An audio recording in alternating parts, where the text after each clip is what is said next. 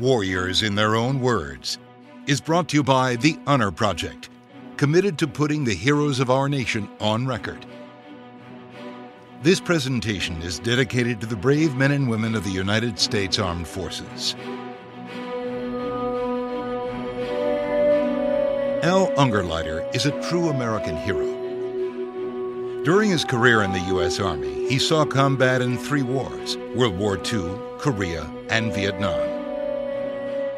His first taste of battle came on June 6, 1944, on the beaches of Normandy during D Day. In 1944, in preparation for the invasion of Normandy, and what we call now Omaha Beach, I was assigned to Company L of the 115th Infantry Regiment of the 29th Infantry Division. And we were designated as the second assault wave to go in on D-Day behind our 116th Infantry Regiment was mostly Virginia National Guard. Ours was mostly Maryland National Guard. I joined the 29th Division and 115th in January of 1944, which was six months before the invasion. I was a platoon leader of the 3rd Platoon in Company L of the 115th, and uh, we I got so involved in training immediately, training in the moors, along the moors of England, a lot of overnight, a lot of two or three day exercises, and then we had some practice landing uh, exercises off the coast of England. That's when it dawned on me when we first time we first practiced landing we made that we were going someplace. We didn't know where at the time, someplace along the coast of France, but we didn't know where it would be. And then it started to sink in that we were heading for what, uh, in my mind, would be the beginning of the downfall of the Third Reich. I was trying to weld my platoon, which is my main concern, into a good fighting unit, make sure they were in good physical condition, make sure that we train hard, give them chance at night and weekends to play a little bit and relax and see the English countryside. But mainly it was training, get as hard and tough as we could because we knew it was not going to be easy once we landed in France all these maneuvers were battalion size at least, and each battalion is made up of three rifle companies, a weapons platoon, and a headquarters platoon. And in each battalion, there are three of these companies plus a heavy weapons company, plus a headquarters company. And then that's the battalion fighting unit. And we were also occasionally working with the entire 115th Regiment. I don't recall any division maneuvers along the moors while I was with them during those six months. But I don't think it was really necessary. The main part was to get your regiment and your battalions and your companies into working with each other and, and in good fighting condition. Remember, they had been there since uh, October of 1942, and they had been doing this similar things during a good portion of that time, up until January 44 when I joined them. So initially it was a learning experience for me of how to get uh, onto a boat and off a boat, and I was following them. And then as we moved along further into my time there, I was able to point out some things I thought could they could do better of moving more rapidly, being careful of what the, where their steps were, not falling someone or tripping and falling down as they got off, and to be more careful. And that's what we emphasized during the time I was there. We didn't think in terms of losses, except we knew some people uh, probably wouldn't make it off the beach. Also, at that particular time, we didn't know whether we were going to be the assault force as the 116th was, or whether we'd be the backup force to them, or even a, a regiment in reserve. It turned out that uh, just a couple of days before uh, D-Day, we learned that we were going to be the backup force to the 116th. We were called in it was either five or six days before, it was around the 1st of June. And at that time we were briefed, we were shown where we were going. They didn't call it Omaha Beach at that time, they just said Normandy. And uh, we were all sworn to secrecy from that point on, and we were sealed in to what they called the staging area, where, near where we had been stationed and sealed in there until we actually got the order to move out and get on the boats. Uh, when we did get the order, we moved uh, onto this LCI. The, all of L Company was on this one landing craft infantry. And uh, originally, the invasion was scheduled for the 5th of June, and that's when we started out.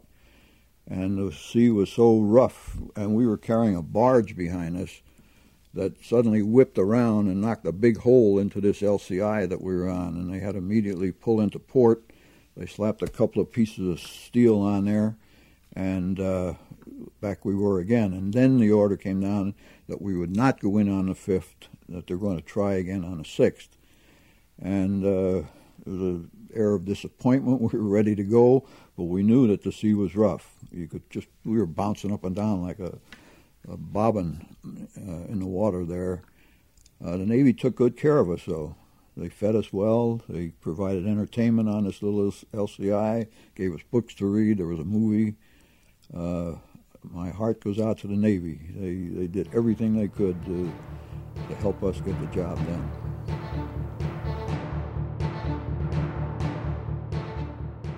An LCI, I don't know the total length, uh, I'd say not more than 60, 60, 70 feet long, and then it has two stairways or ramps that come down on, off the sides of the ship. It didn't open up in front like the la- the uh, landing ship LSTs and the L- LSIs that took the assault troops in. And uh, it was room to move around. I can remember reading a book on board ship, and I finished the whole thing during that one night. It was called The Song of Bernadette. And uh, that kept my mind a little bit off what we were going to face. Then, when the 6th of June dawned, at dawn I'm talking about, the sight that greeted our eyes, because we had a real grandstand seat for this whole show that was about to start. I've never seen as many ships, large and small, in my life in one small area of the world as I saw that day. It was so impressive. And just about at dawn, the battleships uh, started open up, firing on the beach, and that's about when the 116th started in. And we could see all of this we could see the trouble that they were having. And we were wondering, oh boy, are we going to have to follow them in and, and get pinned down the way they were initially? And then the decision came that we would not follow them in. We would swing to the left and go in behind the First Division, which we were all attached to at that time, uh, and go in that way and come around and see if we could release relieve some of the pressure on the 116th we were able to do this. We were we took the town of Saint Laurent Mer just about a few hours after we landed, and the 115th received a presidential unit citation for our actions on getting on the beach, coming around, and helping the 116th.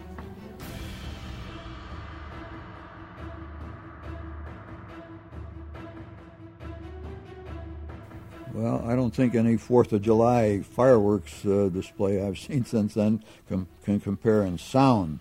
It was tremendously noisy. It was one round after another going off from any variety of different weapons that we had, and uh, it was impressive. I, I just, it was awesome in every way just to see the power that we were bringing in to a, a relatively small place in this world. I've never seen anything since then that can compare with it until I saw The Longest Day, the movie, and that didn't quite capture the whole noise that went on at that time. I don't think we'll see it again either. I hope not.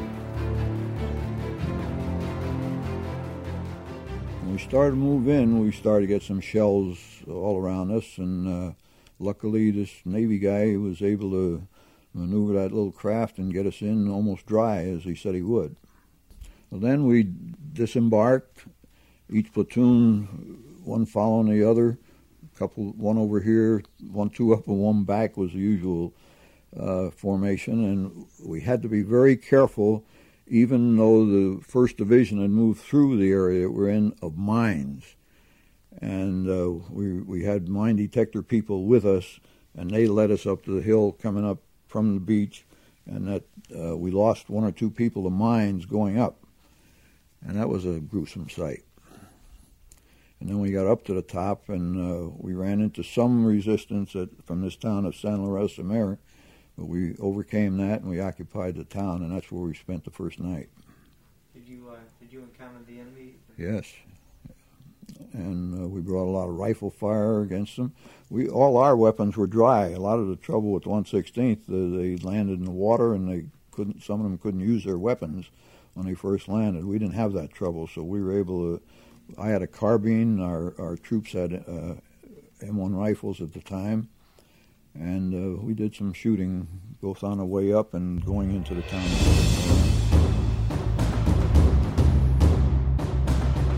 During the invasion, Al was just 21 years old, a boy thrust into a position of immense responsibility.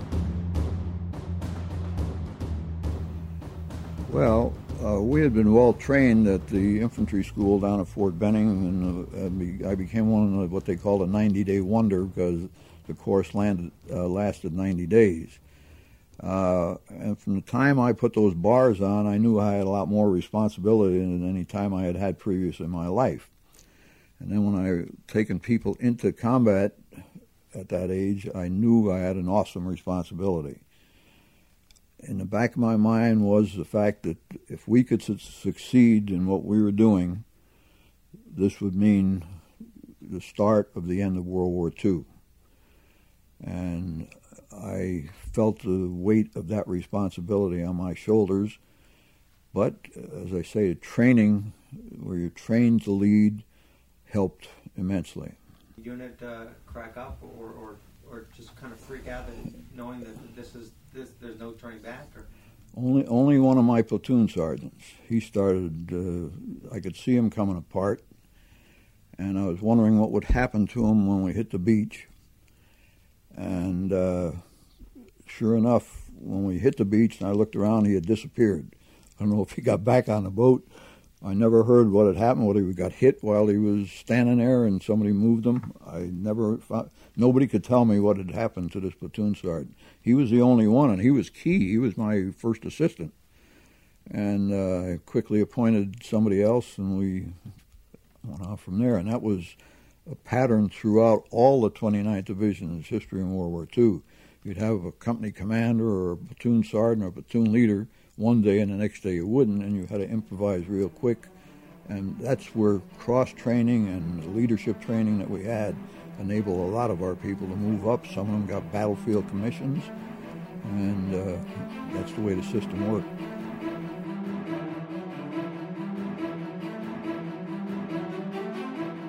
Well, in that interval was this constant naval bombardment, and it wasn't. Uh, it was having some effect, but it wasn't until a line of destroyers came marching through and got in front of the battleships, and were in close enough to see these pillboxes that were peppering the 116th, and some of the 88s that were up further on the hill, uh, and they started to knock those out, and that saved the day when those destroyers moved in, and we could see that.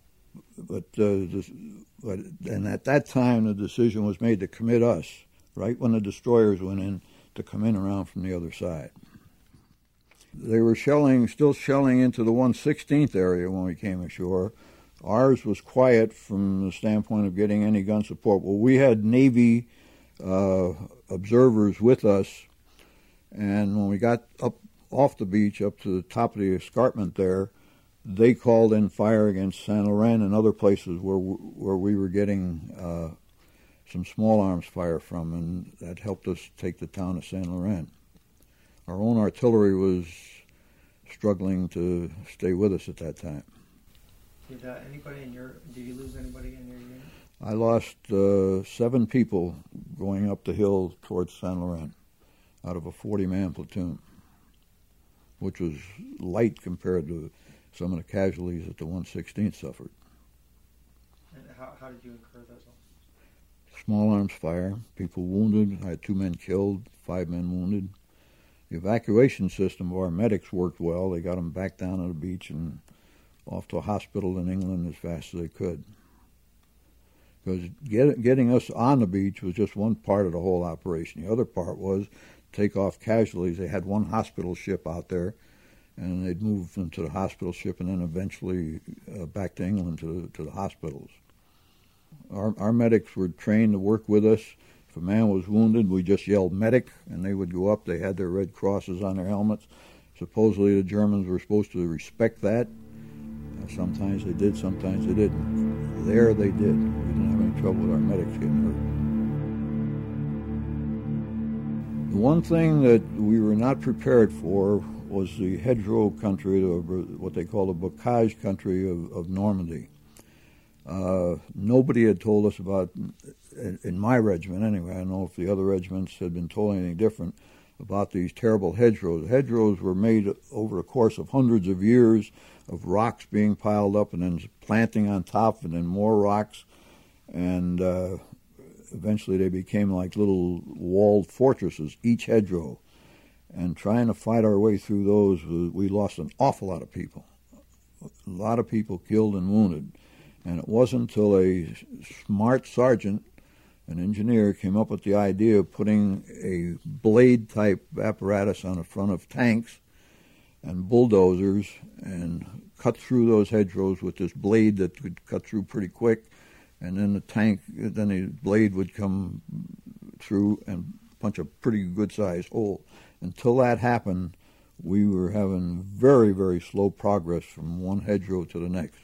And that, that was the big surprise because we had not been told anything about that. The, the only good thing that was happening there, the French who were hiding in their cellars and so forth, as we secured one field, they'd come out and with their calvados and their their bread, and we thought the people were starving in France. That was the other big surprise. And we hit, we started hit these uh, Norman villages, and they'd come out with all kinds of stuff. And then it dawned on me that this was the breadbasket of France. This is where where the food was supposed to go into Paris and the other big cities, but they couldn't get it out of there. So we enjoyed some of it. We learned to drink Calvados, and we learned to cook with it. It makes wonderful uh, benzene. You light it and you put your canteen cup over it, and you had a nice hot cup of coffee in short order. The American soldiers knew the German troops were excellent warfighters. We had respect for them. We knew they were good fighters, tough fighters, as tough as we were. And uh, we had a lot of respect, and we treated them with respect after we took them prisoners except in uh, maybe one or two cases where these events had happened where suddenly a guy jumped up and killed somebody. Then we were a little less respectful. But uh, yes, we, we we knew they were good fighting people. We respected them for that. Uh, at this time in, in our battle into France, we didn't know anything about what was happening with concentration camps or any of that stuff. We we didn't learn of this until much later so that we had respect for them as fighting men. Now, one of the things that happened in our area of the beach, the 352nd Infantry Division of the German Army suddenly appeared on the scene. They weren't supposed to be there, and suddenly they were there. They were on tra- in training along the beach, and that made the fighting a lot tougher, and that brought in a lot more German soldier strength than what should have should have been there according to our own intelligence. German resistance was very, very heavy on D-Day in all areas. In their area, especially, a little bit lighter in the First Division's area, and uh, got heavy again after we got up off the beach. It was very heavy. Their main shells that they fired us was called the 88s, which was a high velocity weapon, and they were giving us all kinds of fits until we were able to. Some were knocked out by naval gunfire we didn't have, I don't remember much in the way of Army Air Corps support that day. They had come in early and bombed, but they bombed beyond the beach. Uh, so that uh, it was mostly Navy and our own artillery support to help out. Our tanks didn't get in until a little bit later on D Day. They didn't get in initially in our sector. Also, were you part of the, the, the breakout then, I imagine? we were part of the breakout. Uh, the objective for D-Day and up to D plus two was to be far enough inland to take the town of Saint Lô, which is the capital of the whole Normandy area. And uh, we didn't get there until what was the 18th of July, which was a long time after D plus two. I had been wounded in the meantime and flown back to England, and I got back just in time for the fall of St. Lo. When that happened, we then the breakout of Patton's army after a massive air attack. I mean, I saw more planes come over in one day in one morning I ever seen in my life of bombing, bombing, bombing, and then the tanks roared through us.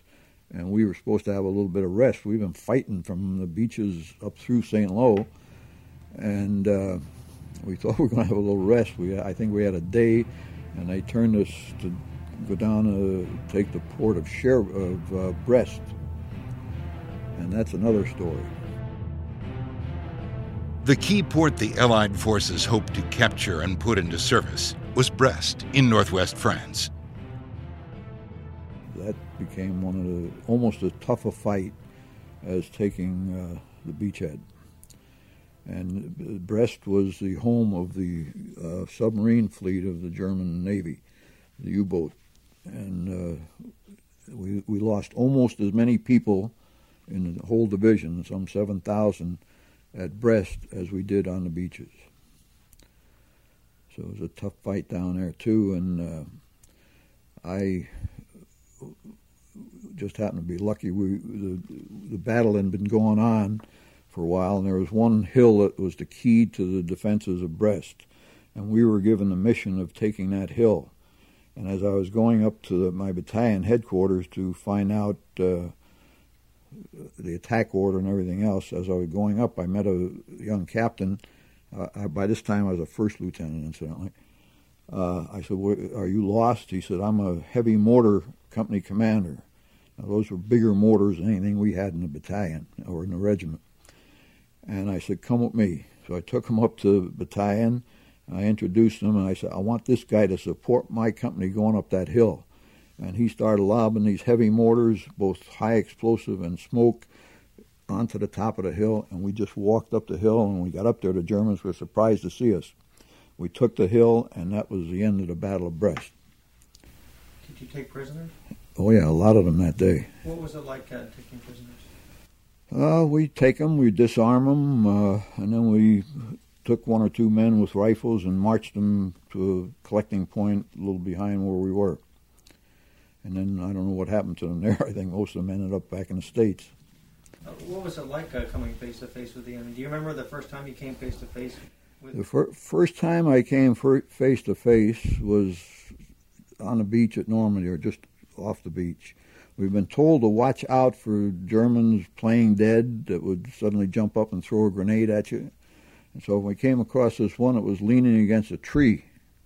And he didn't look dead to us, so we just filled him full of lead, and then he was really dead. So that was the first one I'd seen. And then taking the town of Saint Laurent, we took some prisoners there, and that was the first time I saw them live, really live. And then at Brest, we took a lot of prisoners, a lot, a lot of prisoners. When uh, when you said that the objective was to take Saint Lo in two days, doesn't that seem a little far fetched? And was it the hedgerows that, that, that kept you from making that objective?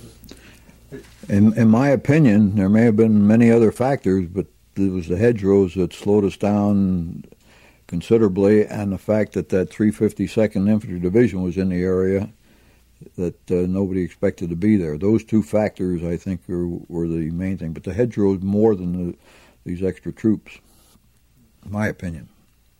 If if there was a place we could have landed that didn't have the hedgerows, it, it we might have gotten to St. Lo a lot quicker.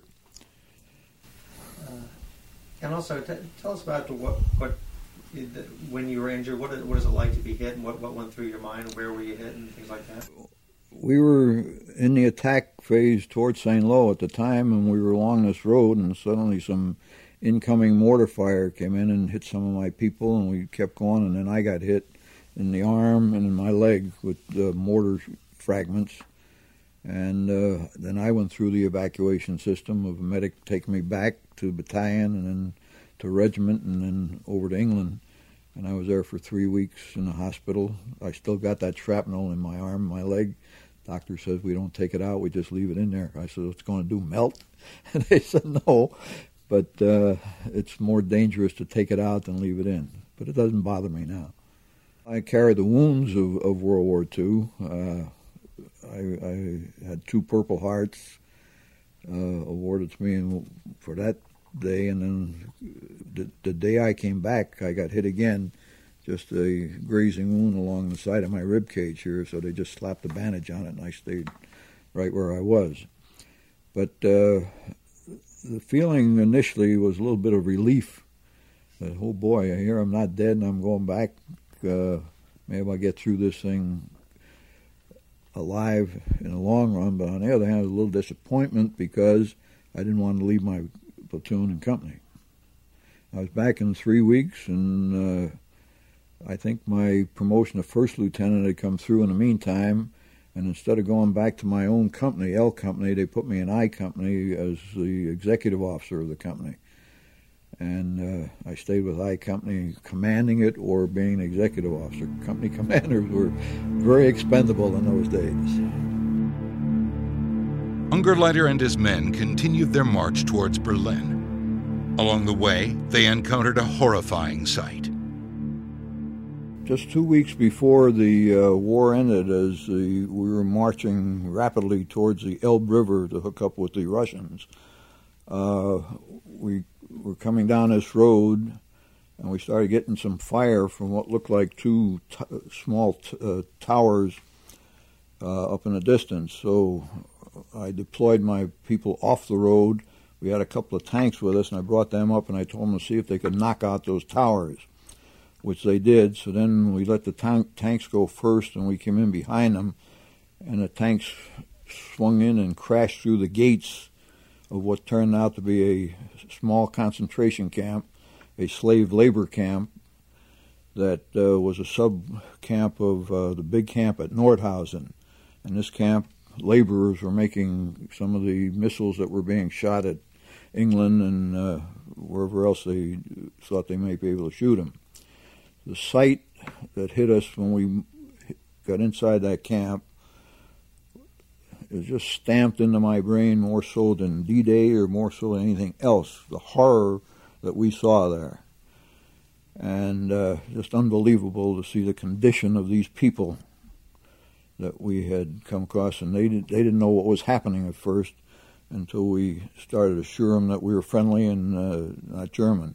We deployed throughout this camp uh, we captured some SS troopers.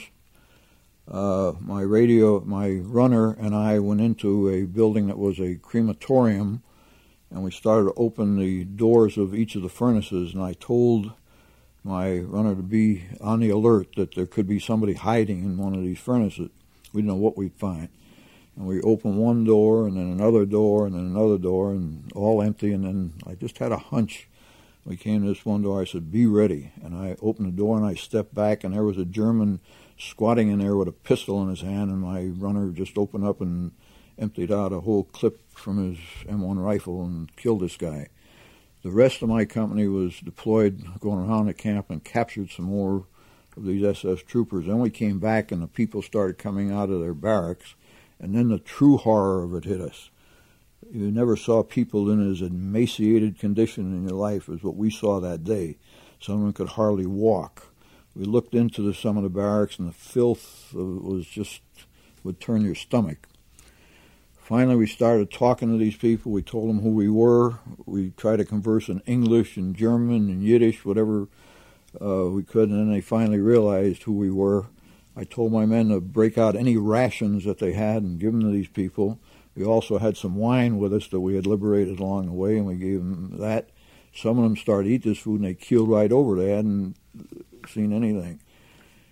So I started talking to these people. I told them I was from Pennsylvania, and they all had relatives in Philadelphia, and uh, we got along fine. Then I finally I got on my radio and I told the battalion commander what we had come across, and he says, "Sit tight until I can get a military government team in there."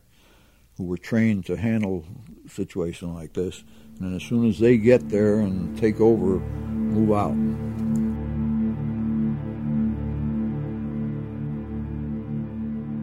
We stayed in the camp for a maximum of two hours, and we had all these prisoners under guard by a couple of our troopers.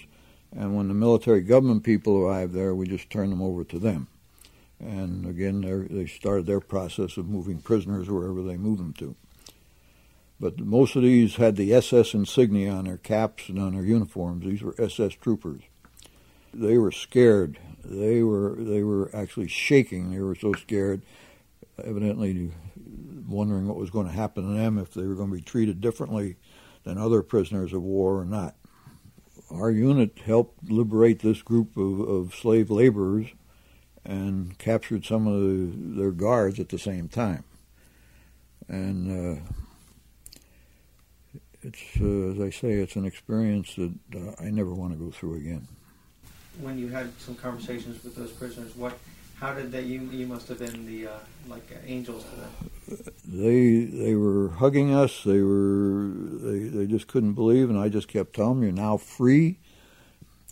But uh, that's a day in my life that uh, I still have nightmares every once in a while. What I saw that day. And you, have you ever talked to any of those prisoners, or have any of them ever looked you up? No, I've been looking for them because I went back. To, I I stayed in Germany after the war was over, uh, in the Army of Occupation, and then I went back again in 1947, and they had a lot of displaced persons camps around the Frankfurt, Germany area and I used to go to those camps with a friend of mine and uh, actually asking or just letting them see me and see if any of them would step forward. And they didn't. Uh, the only other time I thought there might be a possibility, I was assigned to Paraguay as the armor advisor to the Republic of Paraguay in 1959. And there was a large Jewish community there. Paraguay was one of the few countries that allowed refugees from Hitler to come in. And by that time, in 1959, their surviving families had joined them in Paraguay. And again, I went around seeing if any of them would know me, or I could. I don't think I could recognize any of them. And I, again, I couldn't. So you stayed on in the service, Korea and Vietnam. Can you tell us a little bit about, about Vietnam? I was assigned to Vietnam in uh, June of 1969 from my job in the office of the Joint Chiefs of Staff at the Pentagon. And at that time, I was a colonel, U.S. Army regular. I was assigned to Vietnam, and I was assigned to Second Field Force. Uh, on my assignment to Second Field Forces in Vietnam, uh, they were in the Long Binh Hoa area, and I was given the task of assigning of being assigned to commander what they call the Hoa Tactical Area Command. Uh, my mission was to protect the Long Binh Supply Depot, which was a huge complex along the coast there, uh, mainly from incoming rocket attacks, which was the main Viet Cong and North Vietnamese way of hitting the supply base. I uh, when we first got there, I also had the mission of training Vietnam combat soldiers to take over this task uh, as soon as they could. So I was there for four months total. During the first month, the rockets were incoming every night and doing a lot of damage to the Long supply base. Finally, I heard that the 2nd Field Force commander had a long range reconnaissance company, and I knew their skills of stealth and being able to operate in the dark and so on. So I asked for that company to be assigned to my command for as long as I needed them. He gave them to me. I went out with them. We deployed. We set up uh, traps along various trails that we knew the Viet Cong were using. And that company was successful. Those soldiers did a tremendous job in killing a lot of the Viet Cong that were coming down the trails, some of them with rocket launchers in their hands and ready to set up, and others. And one that they killed when we took the papers off this uh, dead soldier, uh, I'm not sure whether he was Viet Cong or North Vietnam uh, regular, but he was cited as being one of the top men rocketeers in the whole North Vietnamese army. Uh, strangely enough, we hit the right man because from that day on, for the next 50 days, not a single rocket fell on the Long Binh complex. Of course, I got a lot of compliments about it, but it was that long range reconnaissance, those soldiers, those infantry soldiers, who really did the job, and I was very grateful to General Julian Ewell, who was commanding Second Field Forces at that time. Uh, as an aside, that company was the only National Guard company to be assigned to Vietnam, and they were from the state of Indiana, and they were good. They were really good. Maybe give people a, a sense of what it was like at nighttime. Why why couldn't uh, why couldn't people sleep soundly? The reason we couldn't sleep soundly was because of this incoming rocket fire. These were very rudimentary uh, weapons that they were able to put a rocket in and pull some kind of trigger, and off it went. And they were very accurate. And every night for that first 30 days I was there, there was incoming uh, rocket fire.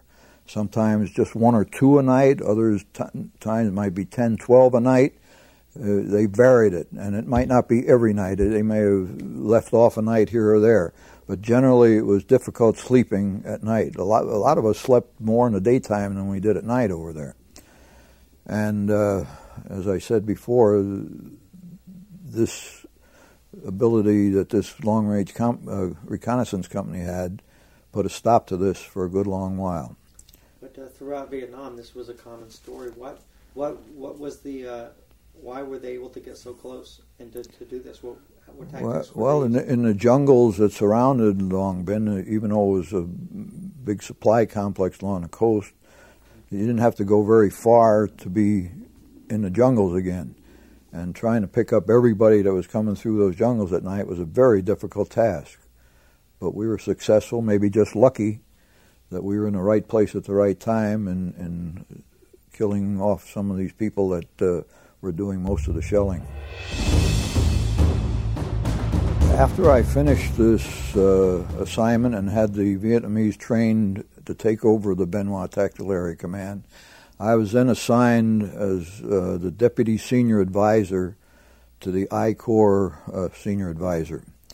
Our job was to train the advisory force that was out with every Vietnam, uh, South Vietnam unit and to I had the auxiliary task at that time to provide adequate housing for them wherever they were. And this we uh, set out to do. That was the main task. An auxiliary task that ties into the Vietnamization, a series of orphanages were in the Da Nang area, which is one of the biggest cities in Vietnam. And I became interested in one of the orphanages, and we made sure that we provided them with everything that we could provide from the advisory level food, toys, uh, whatever. We were written up in Reader's Digest at that time of doing something good in Vietnam, and it was a very heartwarming experience, that section of it. The Vietnamization was to uh, get the advisors to train the Vietnam Army so that we could uh, reduce our force it never came to that. Uh, it never. It wasn't successful in total because uh, we moved out of there running in 1973, 74 uh, without fully ever completing the Vietnamization process. It was a tough, tough thing to do because, uh, in my opinion, uh, some of the politicians back here we're trying to run a war right down at a squad level, and you can't do that. That's that's not good for military operations. You've got to give the field commanders wide latitude in making decisions and where to go, what to hit, when to hit it. And this was not possible during a good part of the time in Vietnam. I just uh, want to again praise every soldier that was over there. They did their jobs well, 99% of them. Uh, same with the officers. But uh, they all deserve a lot of credit for having been there. I think they deserve a lot of credit uh, back here in the States, those that were immediately successful moving back into what they were doing before. I have a great deal of sympathy for those who are having a tough time afterward, and I hope as time goes on, that wound will be healed for them. And let's hope we don't get involved in any more Vietnams. I'm Allison Holland, host of the Kennedy Dynasty podcast. Equipped with a microphone and a long term fascination of the Kennedy family, I am joined by an incredible cast of experts, friends, and guests to take you on a fun, relaxed, yet informative journey through history and pop culture. From book references to fashion to philanthropy to our modern expectations of the presidency itself, you'll see that there is so much more to Kennedy than just JFK or conspiracy theories. Join me for the Kennedy Dynasty podcast. We interviewed Al Ungerleider during the 50th anniversary of D Day. How often do you think about D Day? Well, this year I think about it just about every day. 1994 is the 50th anniversary of our landing in D Day. Uh, there's going to be millions of people going over to try to be on the beach on the 6th of June this year. Uh, we're going over as part of the 29th Division Association, some 460 of us veterans and their families. And uh, we're looking forward to this occasion. And uh, we're looking forward to it as a big day. We're going over a little earlier, and we'll show our families all the battlefield sites that we participated in in the Normandy area. And the French are eagerly awaiting our arrival. Uh, they want to wine and dine us. They want to show us their appreciation for us liberating them back in 1944 and that'll be nice. We're looking forward to that. What I've heard is that over in France, almost every little town has some type of monument set up to the people that, that liberated their, their town. What uh, any any recollections of, of how relieved they were to see you coming? I mean, was it almost like a welcoming committee from town to town, or? Well, as I mentioned earlier, the, the, the farmers would come out of their houses and, and offer us something to eat and something to drink, and they were very appreciative of us at that time. Uh, we went back in 1988 to dedicate a monument uh, on the beach that the uh, 116th landed on, the 29th Division Monument, and the people of Vierville-sur-Mer, which is the town that the 116th liberated on D-Day, uh, wined and dined us at that time and showed a, a, tremendous amount of appreciation. But then the biggest thrill to me, we went to Saint Lo, and we had leveled that city in 1944. I mean, we had compl- almost obliterated it. And here it was 1988, and it was rebuilt. Everything was back as best they could put it back. And the mayor of the town had a big reception for us, and everybody was just oohing and ahhing over us of, of being there and coming back. And then they took us to the Franco American Hospital just outside of Saint Lo and what was so pleasing to me as we walked through the corridors of the hospital, almost every door had a 29th Division insignia on it. And that came about because our association heard about this project of rebuilding the hospital, and they sent over a lot of money. So the wards, the operating rooms, all 29th. And then, as a climax to our day in St. Lo, they took us into this big hall, and they had every kind of French pastry in the world on this table with a bottle of champagne every couple of feet. And they were just being thankful to us for what we did back in 1944. We thought they, they would resent us because what we had done to their town, but they were glad to see us and, and loving us for coming back to, to be with them again. Why should uh, young people who a lot of them have no D-days may be a, a question on their history test and nothing more. Why should they? Why should they even care about it?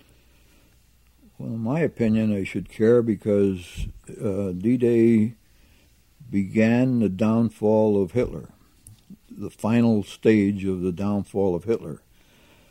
A phase in our history that uh, was one of the most horrible of any phase in our history, particularly in regards to what he was doing to other people, not only Jewish people, but gypsies, uh, Masons, uh, anybody in opposition to him, uh, Jehovah's Witnesses.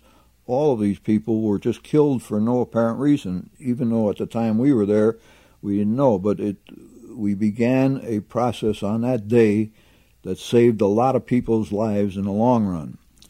And uh, it was a lot of responsibility for people our age. However, I hope the 21s and 20s and teenagers of, of today don't ever have to go through anything like that. And I hope that what we did that at that time will see to it that they don't have to go through it again. We never know. There's always some nut that can come along in this world that'll try to be another Hitler.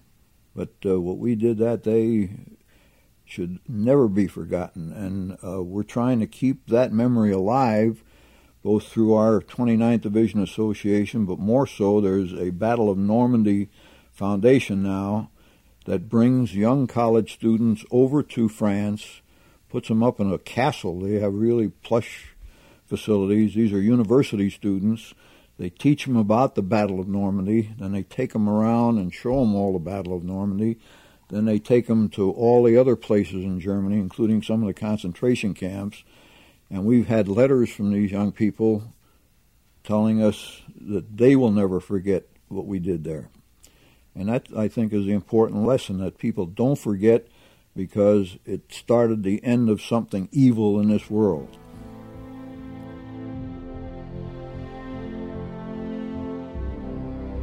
Brigadier General Al Ungerleider retired from the Army after 36 years of service. His final active duty assignment was commanding the Aberdeen Proving Ground in Maryland. He passed away in 2011 at the age of 89.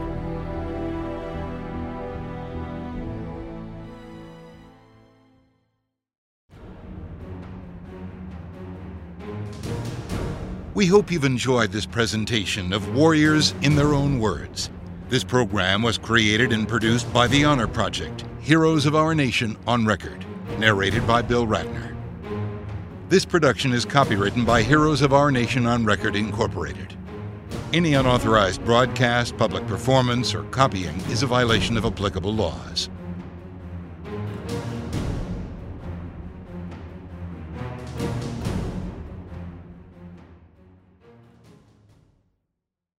Welcome to Anthology of Heroes, the podcast that explores the most pivotal moments of history through the eyes of those who lived it. In this podcast, we don't spend our time recounting facts and dates. Instead, we follow in the footsteps of national heroes, kings, or ordinary people who lived and breathed the moments that shaped our world. We're not hemmed in by eras, borders, or religions. Instead, we seek out the tales of those who defied the odds and fought passionately for their beliefs. Whether they're right or wrong is up to you to decide.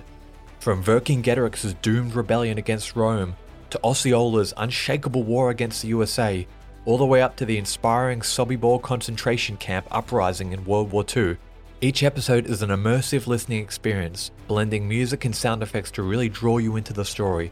Our episodes go for about 45 minutes, making them perfect for your commute, and are crafted using a wealth of historical sources, which I list on our website if you want to learn more. I'm the host, Elliot Gates, and I'm thrilled to have you joining me as we uncover history's hidden gems and illuminate the faded pages of our past. Look out for the Anthology of Heroes podcast on Spotify, Apple Music, or anywhere else you get your podcasts from.